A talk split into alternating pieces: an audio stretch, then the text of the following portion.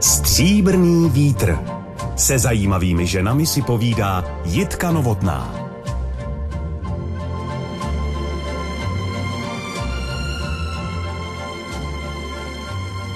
Přišla přesně tak, jak to má vypadat. Vzpřímeně, se špičkami vytočenými do strany. Ačkoliv původně směřovala k vrcholným výkonům v gymnastice, nakonec zakotvila na Olympu světového tance. Poněkud nevěřícně, řekla bych, nebo spíš se značnou mírou sebekritiky a nekompromisních nároků na vlastní výkony.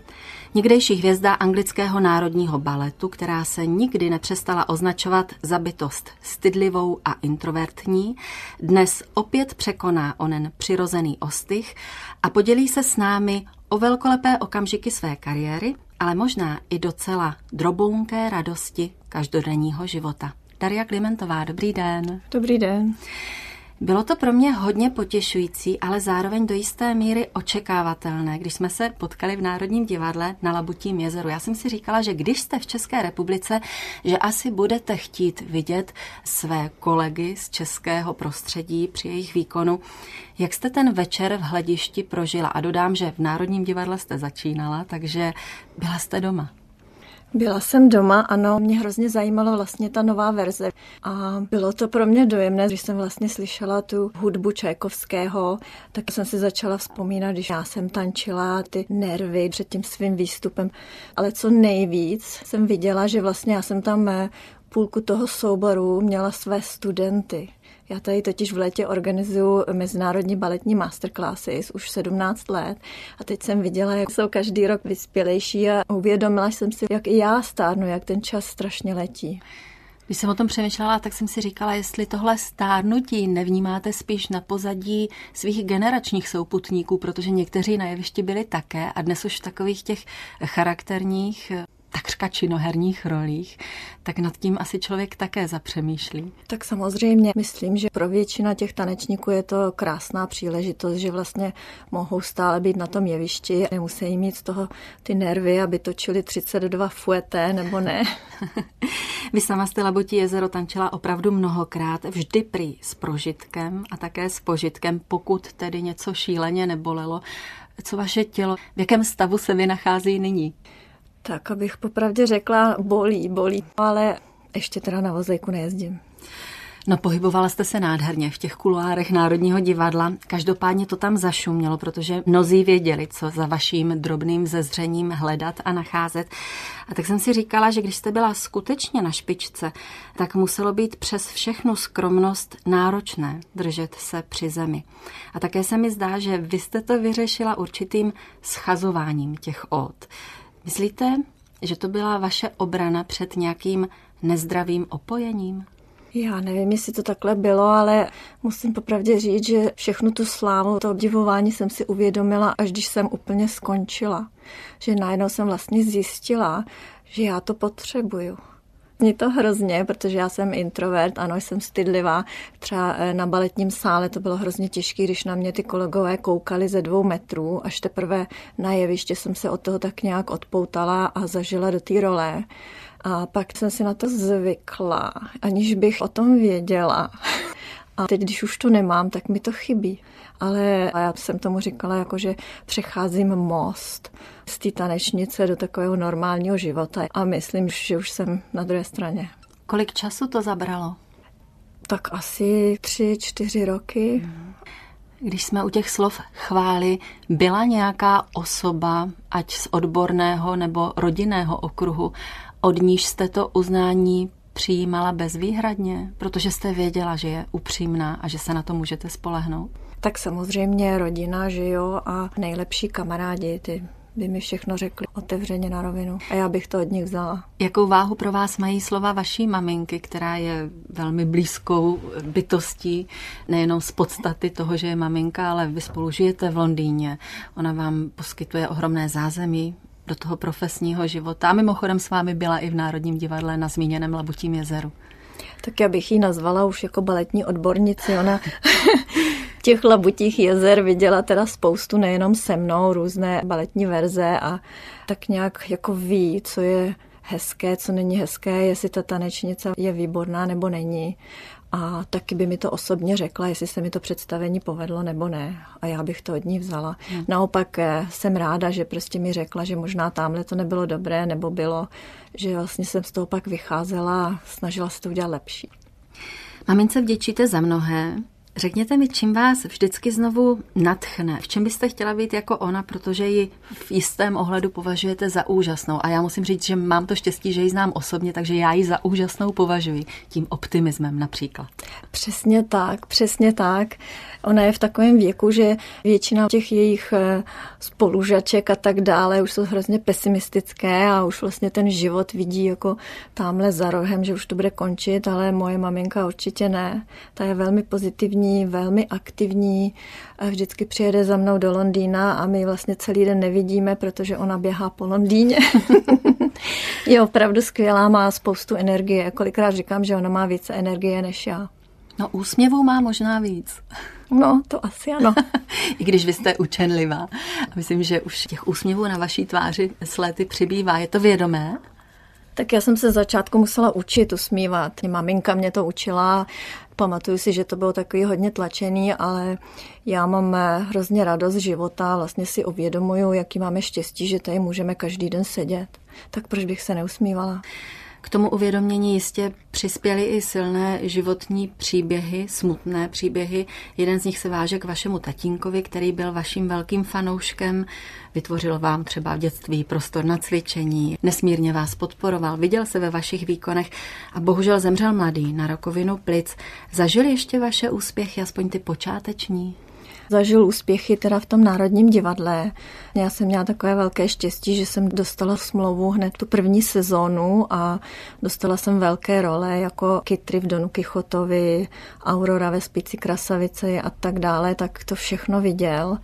Ale takový ten úplně největší úspěch bohužel už nezažil. Nikdy nezapomenu na to, když jsem odjížděla do Londýna, tak ještě ho pořád vidím v paměti, jak on mával z toho okna zbytu a na té době už jsem ho neviděla. Jak vás rodiče vychovávali? No já si pamatuju, že maminka měla hroznou starost, že jsem pořád unavená. Vždycky, když jsem přišla ze školy, tak říkala, tak si lehni, vyspí se. Nechtěla jsem jíst, tak mě vždycky krmila. A jinak mě vychovávali, abych pomáhala lidem, abych měla respekt k lidem. Má vaše Sabinka respekt k lidem a pomáhá jim? Jinými slovy, snažíte se aplikovat ty zásady, které aplikovali rodiče na vás? Ano, samozřejmě se snažím mi to naučit, jako že jste v metru a jsou tam starší lidé, tak by měla je pustit sednout, protože jednou bude taky starší a bude ráda, když ji pustí někdo sednout. A je to snadné vychovávat takhle děvče v Londýně, kde ta kultura, společnost funguje asi dost odlišně od českého prostředí? Ona je jedináček, takže je trošičku rozmazlená. Dokáže říct ne. Když tahle holčička říká své mamince, že je balet nuda, Myslí to vážně nebo vás jenom trošku dráždí? Já si myslím, že to nemyslí vážně. Určitě takový prožitek, jako bych měla já, když se dívám na balet, asi nemá, ale strašně ráda do divadla chodí, ona se strašně ráda oblíká do šatů a vlastně má ráda celou tu atmosféru. Ona v tom vyrůstala. Už od malička jsem ji brala na baletní sál, když jsem tam cvičila. A když jsme jezdili na zájezdy, tak jela se mnou, jela i maminka, jeli jsme vlastně všichni. Já myslím, že se jí to líbí. Jaké povahové rysy nebo projevy zdědila po vás zcela s jistotou? Kdy se v ní vidíte? Mm, tak to je těžký. Ona je hodně jiná než já. Já jsem strašně ráda cvičila, ona vlastně vůbec nechce cvičit. Hádáte se kvůli tomu? Vůbec ne. Kdybych ji naopak nutila, tak plně jí to znechutím. Ale teda ještě se mi nepodařilo, aby začala cvičit. Mě to teda trošičku mrzí. Mrzí mě to v tichosti. Já nechci, aby to dělala nějak vrcholově, ale je to zdravý. Já myslím, že na to jednou prostě přijde, že cvičení je zdravý. Až bude mladá na věky, když bude cvičit. A v čem je vášnivá nebo zapálená? Velmi ráda čte knížky a teďka teda studuje, chce se dostat na univerzitu. Je velice chytrá, je teda, myslím si, žádostivá To má teda po mně, ano.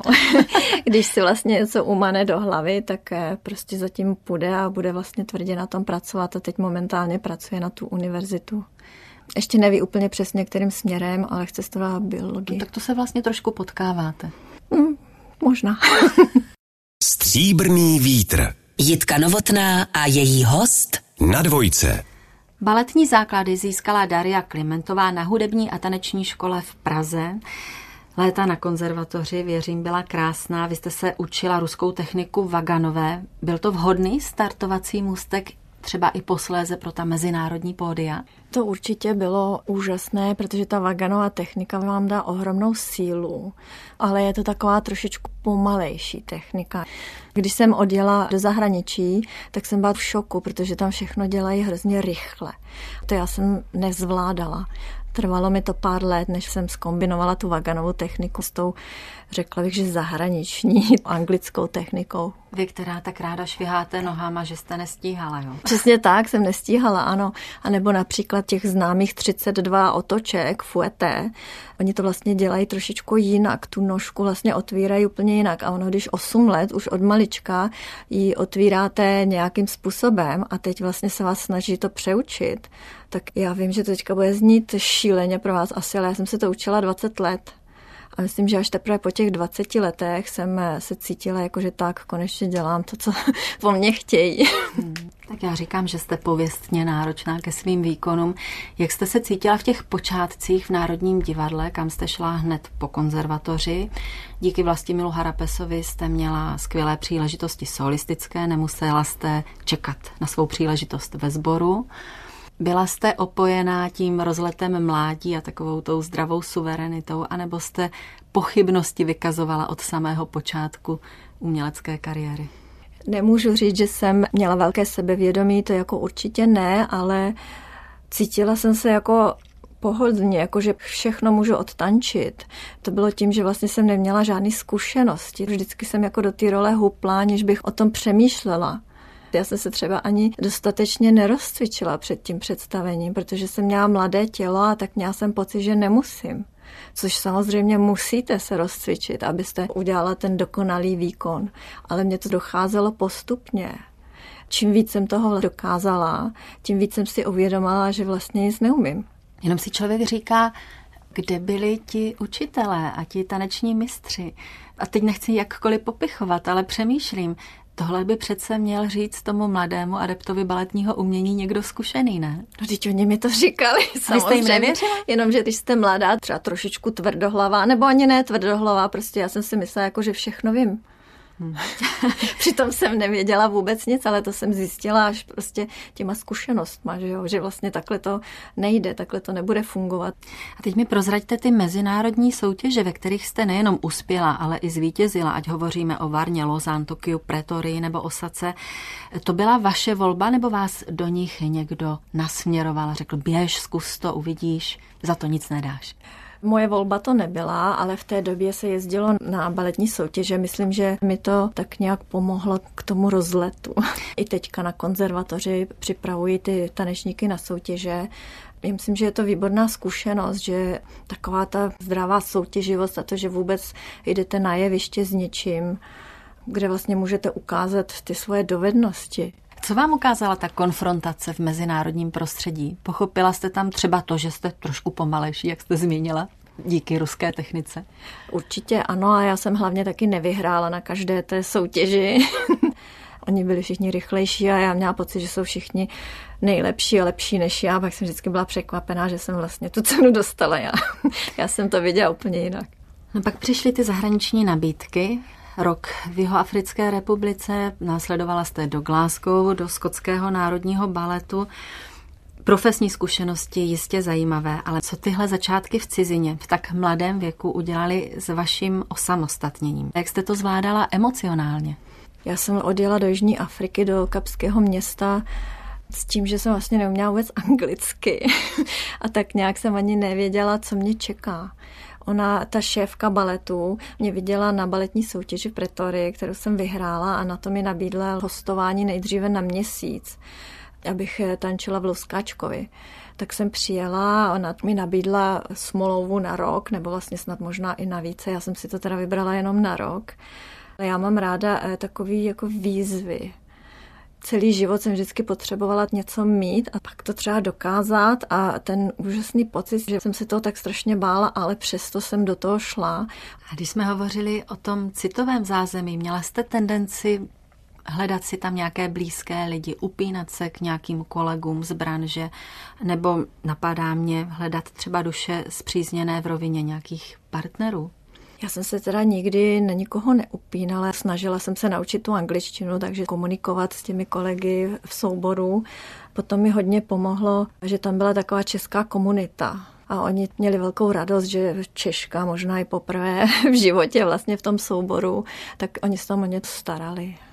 Jaké pocity zavládly v Praze v Národním divadle? Nevím, jestli tam byla radost, když jste po roce v Pretorii oznámila, že dále pokračujete v zahraničí, že míříte do Skotska, protože jste dostala nabídku právě do tamního baletu.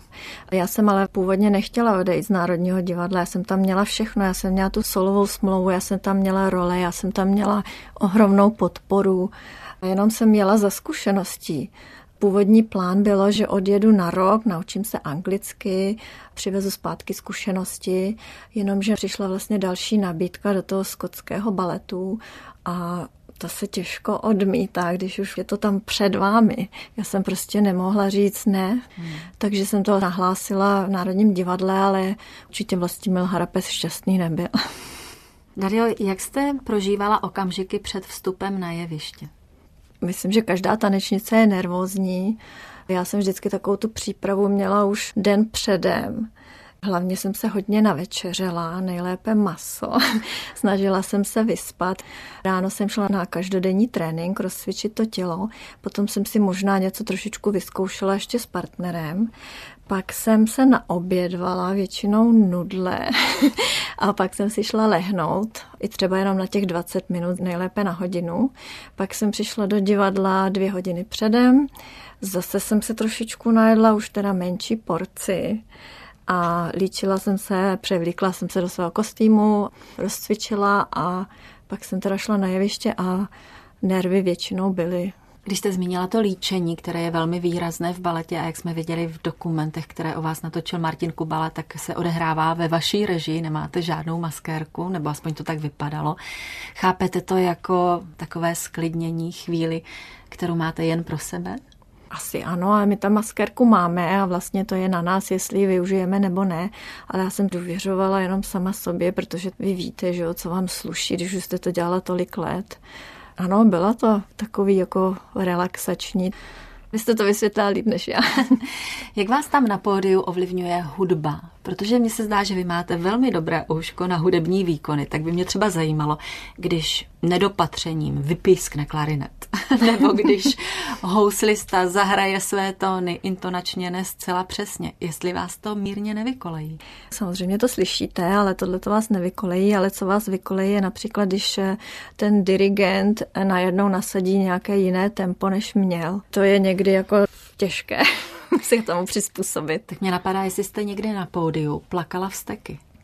Myslíte kvůli tomu, že to tempo bylo moc rychlé? Nejenom kvůli tomu, prostě vsteky. Vsteky, tak to ne. Když točíte 32 fueté, tak nemáte čas tam plakat, i když jste měla vztek, že vám to třeba nejde, nebo že to tempo není to, co potřebujete. Ne, to se musíte ovládat, hmm. na jevišti jste herečka. Ani bolest nepřivodí slzy? Ano, ale vždycky až potom. Hmm. Je to takový zvláštní pocit, protože když vlastně nastane takový ten adrenalin, když jste na jevišti, tak vy tu bolest necítíte, nebo aspoň ne do takové míry. Mně se stalo, že jsem přikulhala na představení, jsem si říkala, že Marie, jak já vůbec budu tancovat. Ale prostě vy se nevzdáte a jdete na to jeviště s tou bolestí, ale vy to tam najednou necítíte.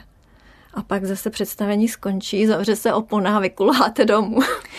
Je těžké rozlišit tu míru bolesti, ten problém, který se zdravím nastává v pravou chvíli. Přehnala jste to někdy? Vždycky. Ale vy vždycky máte pocit, že když to představení neuděláte, tak je konec světa. a bojíte se, že vám třeba nenabídnou to další představení, tu další roli nebo to další premiéru, protože tam za vámi stojí dalších deset holek, který čekají na tenhle ten okamžik, kdy už nebudete moct. Hostem pořadu Stříbrný vítr a Jitky Novotné je prima balerína Daria Klimentová. V anglickém národním baletu jste působila od roku 96 a od roku 99 jste pak byla první solistkou. Posun na přední post za tři roky. Byl to pro vás ohromující úspěch, nebo jste si říkala, mohla jsem tam být dřív? Mohla jsem tam být dřív. A proč jste nebyla? Já jsem nad tím tak jako nepřemýšlela, já jsem měla hlavní role už od začátku a vlastně to byl jenom takový titul a přidání peněz. To samozřejmě bylo příjemné. Bývalý tanečník, posléze umělecký ředitel baletu Derek Dean byl vyhlášený raz, údajně. Byla jste z některých jeho metod a postupů a nároků někdy opravdu nešťastná, zaskočená? Byla, ano. Někdy jsem měla takový strach, když jsem ráno šla do toho souboru, takový jako tlak na prso, jak jsem se strašně ho bála. Ale to jsem byla ještě mladá a tak se mu vedlo takhle deptat lidi. Já jsem mi chtěla vlastně jednu chvíli odejít ze souboru, jenomže ono už to není tak jednoduché, když eh, máte rodinu, dítě chodí do školy, tak jako nemůžete si jen tak pendlovat z jedné země do druhé, tak jsem to musela vlastně tak jako spolknout. Ale na druhou stranu mě zase hodně moc toho naučil. Já jsem si myslela, že hodně tvrdě pracuji, než jsem přišla do anglického národního baletu, ale zjistila jsem, že ne, že můžu pracovat ještě mnohem víc a tím vlastně, jak on mě tuhle tu cestu trošičku násilím ukázal. Já jsem se zlepšila mnohem rychleji. Nastala chvíle, kdy jste se mu vzepřela? Kdy jste nabila takové suverenity, pocitu, že si to prostě můžete dovolit? To bylo ke konci mé kariéry, on už vlastně nebyl šéfem. BBC, anglická televize, natáčela takový dokumentární film, jmenovalo se to Agony Ecstasy. Prostě byl to takový životní příběh. Točilo se to rok a teď on tam figuroval Derek Dean, já jsem tam byla teda jako také v hlavní roli. Byla tam jedna prima balerína ruská a dělo se to o tom, že on schoreografoval Labutí jezero a teď vlastně on chtěl na tu premiéru, tuhle tu ruskou úžasnou, nádhernou prima balerínu, která nedostala výzum. Měla tančit s mladým Vadimem Muntagirovem, s který jsem já teda taky tančila jako druhé obsazení. A on mě teda požádal, jestli bych teda dělala tu premiéru a bylo tam hrozné drama a vlastně všechny takové ty komenty, co byly na Vadima Montagrova, který přišel ze školy, takhle deptal ty mladí, protože vlastně oni se nechali. Uh-huh. v té době vůbec pro něj jsem vlastně neexistovala. A oni to vlastně editovali všechno jako na mě, jako směřovali to na mě. A teď já jsem se dívala na ten film a vlastně jsem si uvědomila, Ježíš Maria, jak já jsem mohla tohle to tak nechat tolik let.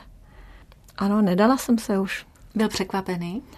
Byl překvapený, dokonce se to všechno dělo trošičku veřejně, bylo to na prvních stránkách novin, bylo to vlastně i do televize. Vznikla moje knížka, která se jmenovala podobně a myslím, že mě nenávidí ještě víc, ale mě to prostě vůbec nevadí. Mně se strašně ulevilo, že jsem mu to mohla všechno říct do očí a co se mi ještě ulevilo nejvíc, bylo, že já jsem mu ještě odpustila.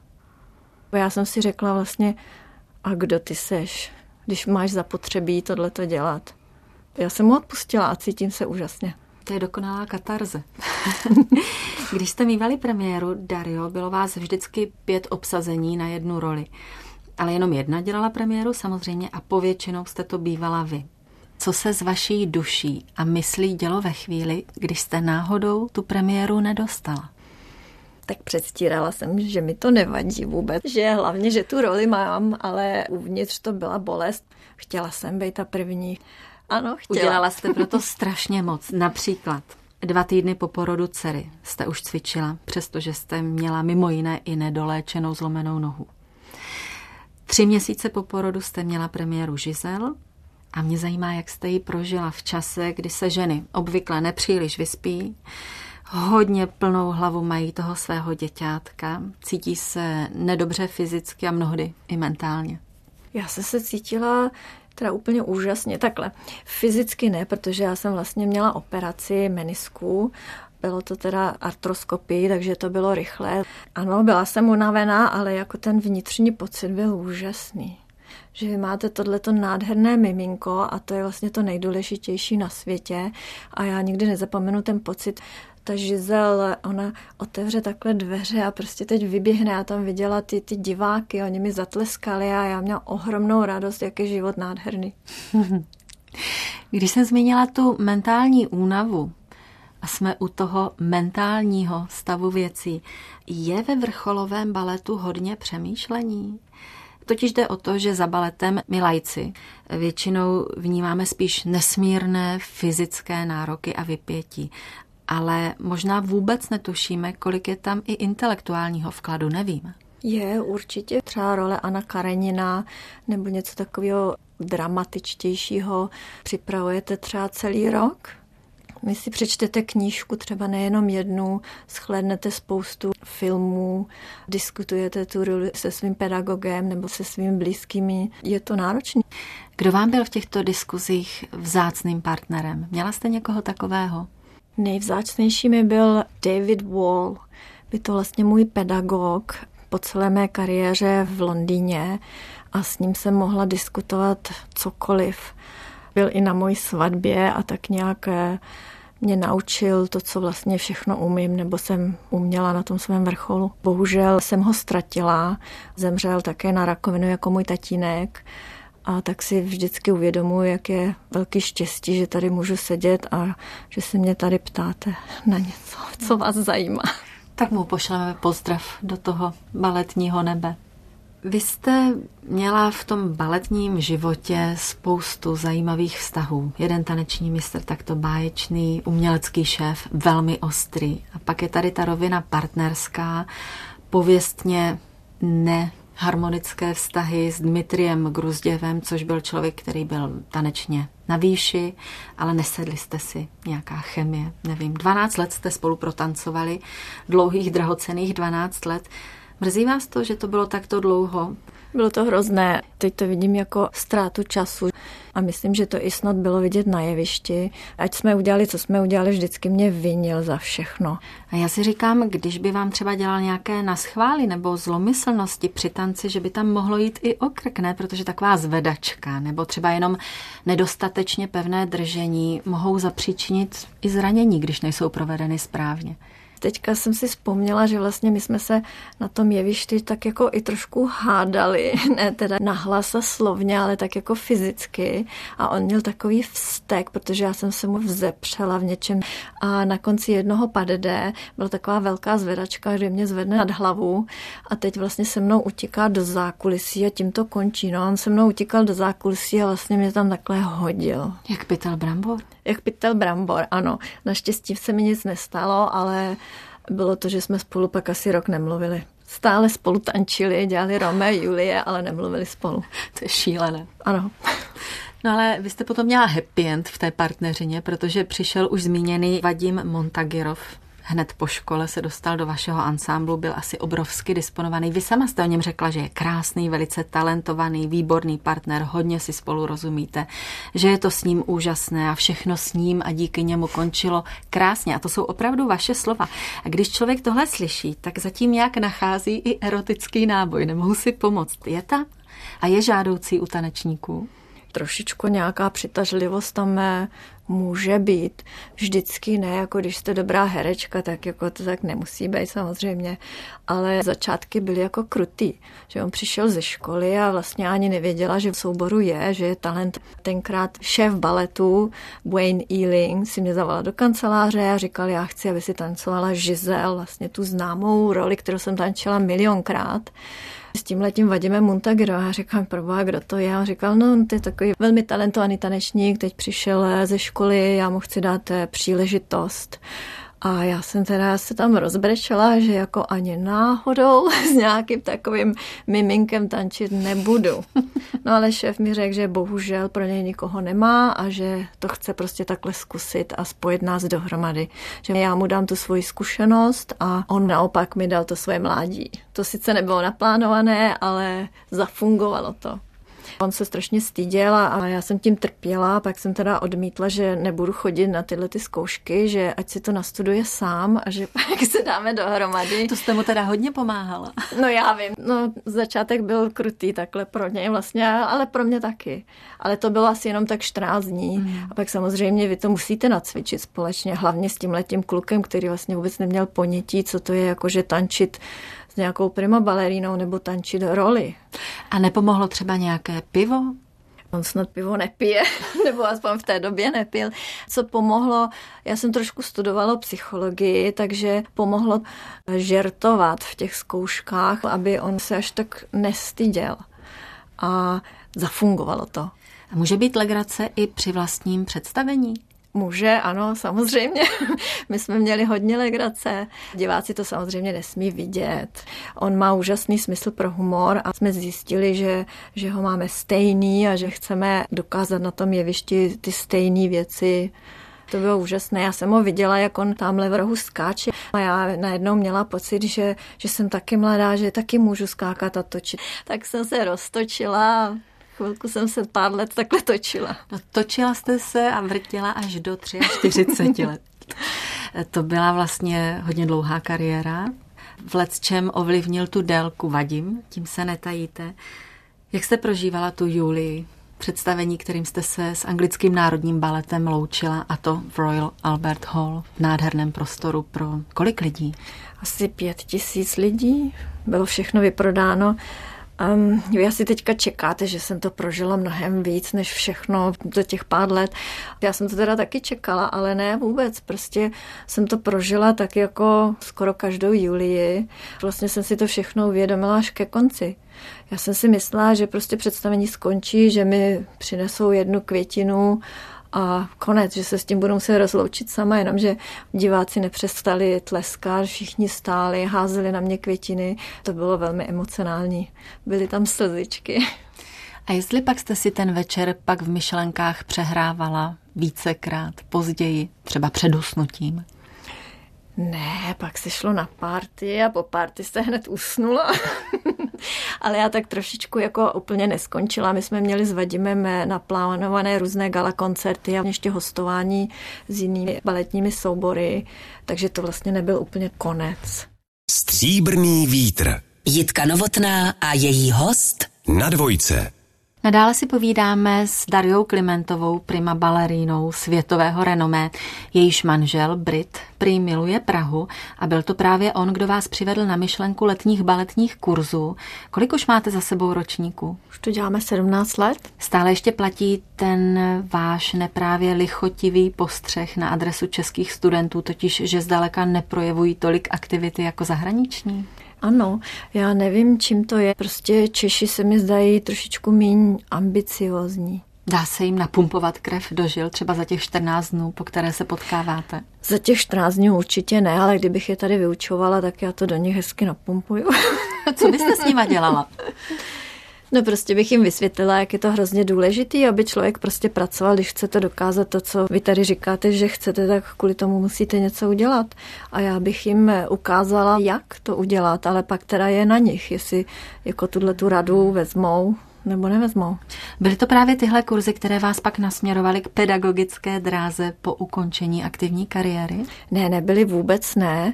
Mně nikdy nenapadlo, že bych to dělala jako na plný úvazek. Ale ono, když skončíte jako prima balerina, tak si říkáte, co teď? My vlastně nic neumíme. My umíme jenom zvedat ty nohy. To někdy prostě nestačí na nové zaměstnání. Třeba jsem přemýšlela, že bych chtěla být zahradnice. Já mám ráda hrozně květinky. Jenomže já jsem pak zjistila, že taky musíte třeba vzít tu lopatu. Že jo, no tak to jsem říkala, no to by prostě nešlo. Pak eh, jsem chtěla být fotografkou, protože to je můj velký koníček ale tím se jako těžko v dnešní době uživíte. Každý má digitální fotoaparát a každý si to prostě vyfotí. Pak teda zbyla ta pedagogika a mně došlo, že to umím ze všeho nejvíc a že bych to velice ráda jako předávala těm mladým. O choreografii jste nepřemýšlela? Rozhodně ne, já jsem nikdy choreografka nebyla a už asi nebudu. Jaké to bylo, Dario, vrátit se do školních hlavic? Protože vy jste musela vystudovat pedagogickou školu a ta zahrnovala třeba psychologii, anatomii, hudbu. Chápala jste to jako požehnání anebo prokletí? Určitě jsem se hodně naučila. Zase já mám ráda ty výzvy. Měla jsem velké štěstí, že jsem dostala práci v Královské baletní škole. To jako není jednoduché, protože já vyučuju ty starší studenty a tam jsou jenom tři ženy jako pedagog. A té chvíli vlastně jedna odcházela, takže jsem tu smlouvu mohla dostat já. Vůbec mě to začátku nebavilo, já jsem třeba na nějaký schůzi seděla, teď jsem se dívala na všechny ty lidi a já jsem si říkala, pro boha, co já tady dělám. Já jsem si připadala, jak když je mi 20 let a nepatřím tam. jak jsem akorát odešla z toho souboru, kde jste mezi těmi 20 letými, tak vy sice tak nevypadáte, ale máte pořád takový pocit. A teď mě všichni přišli hrozně staří. No, ona ta pedagogická práce je taky do jisté míry služba.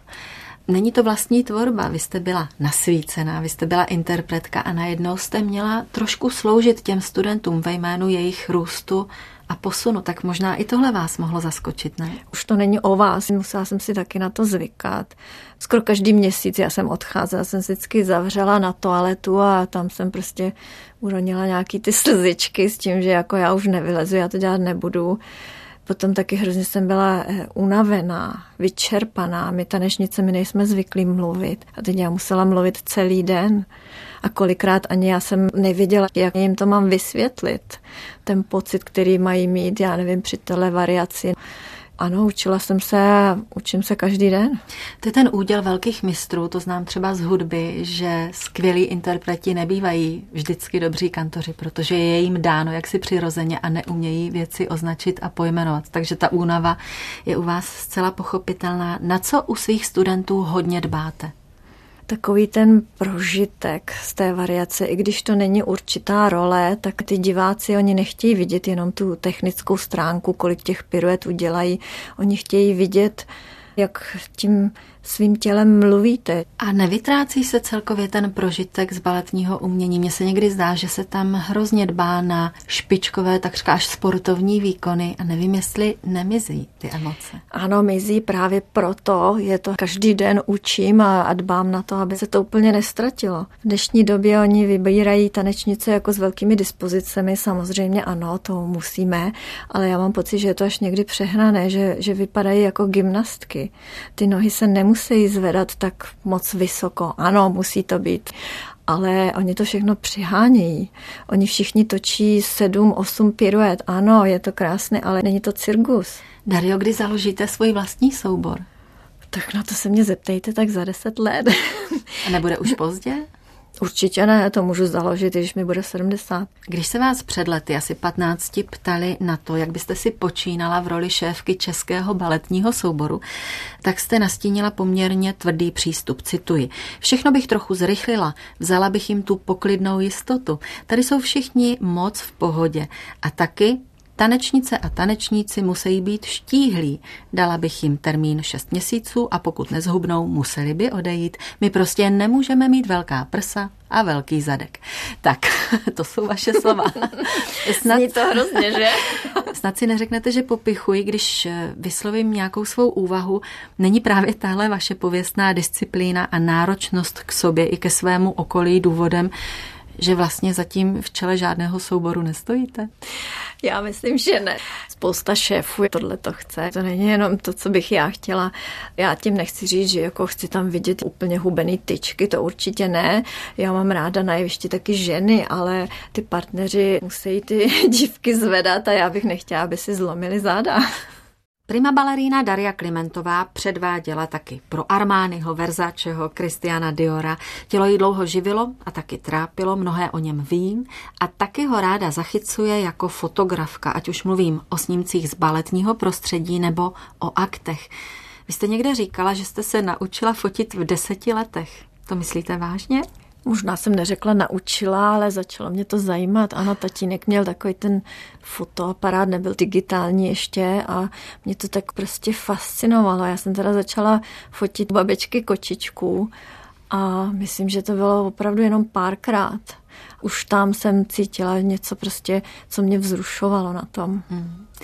To slovo naučila jste opravdu použila. Já jsem to citovala a říkala jsem si, že při vaší důslednosti a smyslu pro preciznost jste určitě podnikla ještě mnohé, abyste se posunula a zdokonalila. Co jste podnikla pro to, abyste byla fotografkou, která je spokojená sama se sebou? Dostala jsem digitální fotoaparát jako dárek a nic jsem o tom nevěděla, tak jsem se musela naučit, jak s tím vůbec zacházet. Ale pak jsem zjistila, že je to úplně jednoduchý. Cvaknete, teď se na tu fotografii podíváte a buď tam máte eh, ideální světlo nebo ne.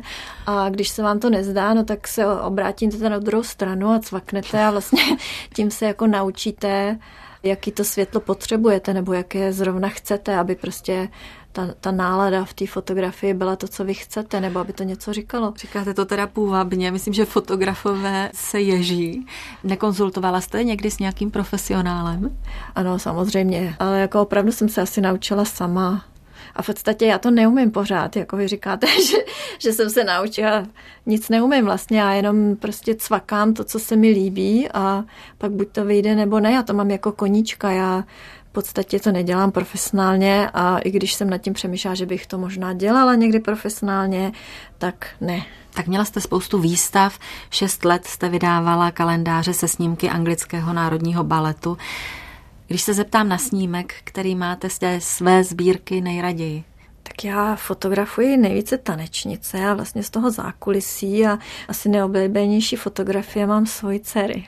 A to z jejího raného věku? Celý její život mám její fotografie nejradši. A teď jste to portfolio rozšířila, vracíte se zase ke zvířátkům. Začínala jste u kočky, teď jste fotila labutě. Hodláte nějak rozšířit spektrum svých záběrů a témat? prostě budu fotit to, co mě napadne, ale opravdu mě nejvíc vzrušuje vlastně to divadlo, to divadelní prostředí, tam to už je takový jenom jako když jdu kolem, no tak cvaknu. tak se vraťme k tomu baletu. Co na něm milujete? Jsme pomalu v závěru pořadu, zajímalo by mě to tu fyzickou únavu. Asi to zní strašně, ale když si zacvičím nebo prostě zahraju si tu nějakou nádhernou roli a když jdu domů a teď prostě mám takovou tu únavu v těch svalech, to je to nejlepší, anebo už taková trošičku jako droga. A dá se říct, že balet milujete i jako divačka? To už je trošičku horší. Vy kolikrát máte nějakou roli nebo choreografii, která se tančí úplně úžasně, strašně vás to baví a pak si vlezete na druhou stranu a jdete se na ten balet podívat a není to úplně jeden z nejlepších baletů, takže ty pocity můžou být jiný. Dario, ta vaše procházka životem působí neskonale oslňujícím dojmem, ale byly v ní i velké propady a bolesti. O tatínkovi už jsme hovořili.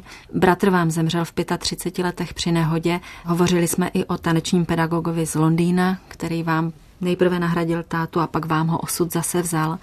Co všechny tyhle rány a bolesti s člověkem udělají a co udělali s vámi? Že si uvědomu, že každý okamžik v životě jako je vzácný že já vlastně každý den děkuji, že jsem zdravá, že můžu chodit, že si můžu ještě zacvičit, dokonce i, že vnímám, že mě bolí kyčel. Zní to divně, ale jako život je opravdu nádherný. Tak já vám jenom přeju, ať těch chvil nádherných zažíváte co nejvíc. A hlavně děkuji za všechny nádherné umělecké výkony, kterými jste nás potěšila, ohromila a nejednou dojala, protože věřte, že ty slzy se draly do očí, když se na vás člověk díval. Děkuji.